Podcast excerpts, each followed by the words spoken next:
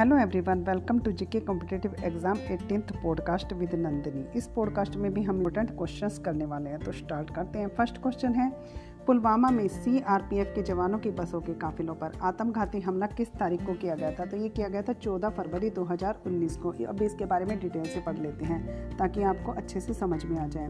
इस हमले में लगभग 50 भारतीय जवान शहीद हो गए थे। भारतीय वायुसेना ने 26 फरवरी 2019 को पुलवामा आतंकी हमले के जवाब में कार्रवाई के तहत पाकिस्तान, अधिकृत कश्मीर में बालकोट, चकोटे और मुजफ्फराबाद स्थित जैश ए मोहम्मद जो आतंकी गुट थे, उनके तीन बड़े ट्रेनिंग कैंप जो नष्ट कर दिए थे। नेक्स्ट क्वेश्चन है 25 फरवरी 2019 को नई दिल्ली में इंडिया गेट के पास राष्ट्रीय युद्ध स्मारक राष्ट्र को समर्पित किया गया। तो ये किसके द्वारा किया गया था? ये किया गया था प्रधानमंत्री नरेंद्र मोदी जी के द्वारा। यह उन सैनिकों को समर्पित है जिन्होंने शांति वाहिनी मिशनों और अराजकता विरोधी अभियानों में सर्वोच्च बलिदान दिया था।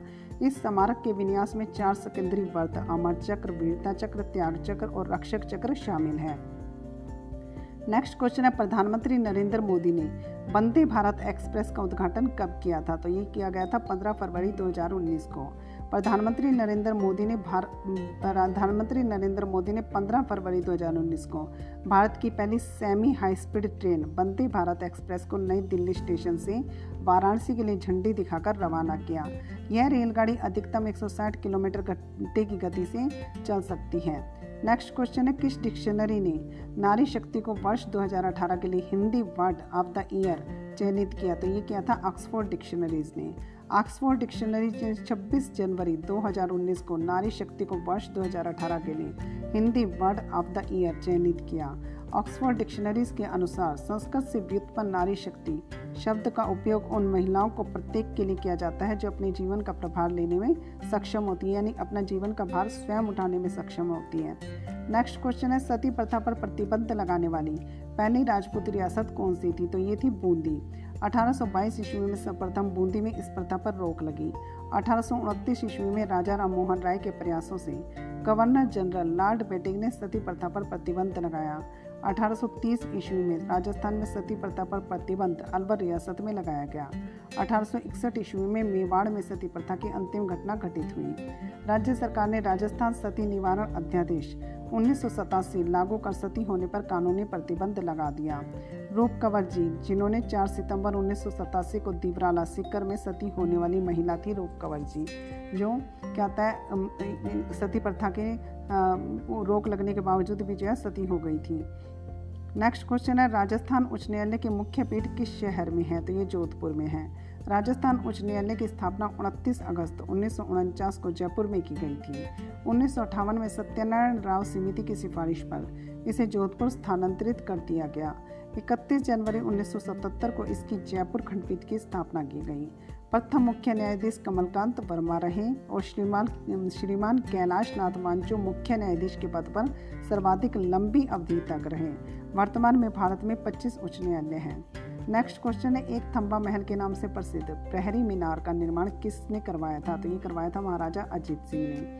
मंडोर, जो कि जोधपुर में स्थित है, तीन मंजिला महल यहीं पर है।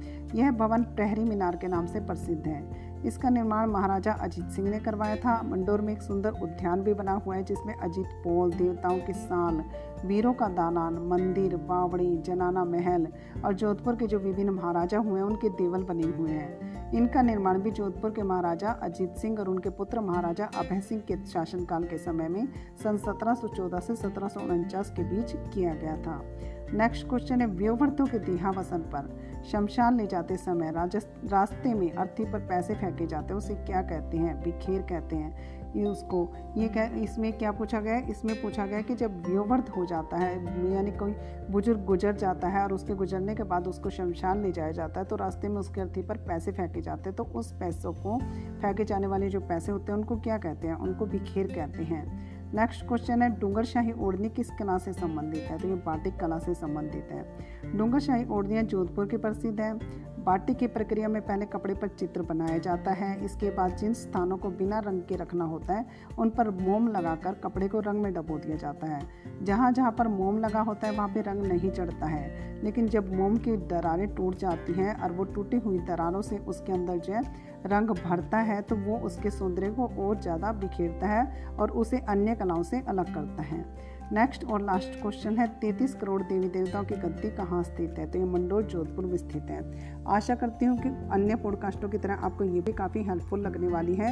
और अगर आप इसको वीडियो में देखना चाहते हैं नोट्स बनाना चाहते हैं तो आप यूट्यूब पर मेरा चैनल बीस एथिक दे सकते हैं, उसे लाइक कर सकते हैं सब्सक्राइब कर सकते हैं, ताकि आपको ज़्यादा से ज़्यादा वीडियो और पॉडकास्ट वीडियो प्रोवाइड होते रहे। Okay have a nice Thursday.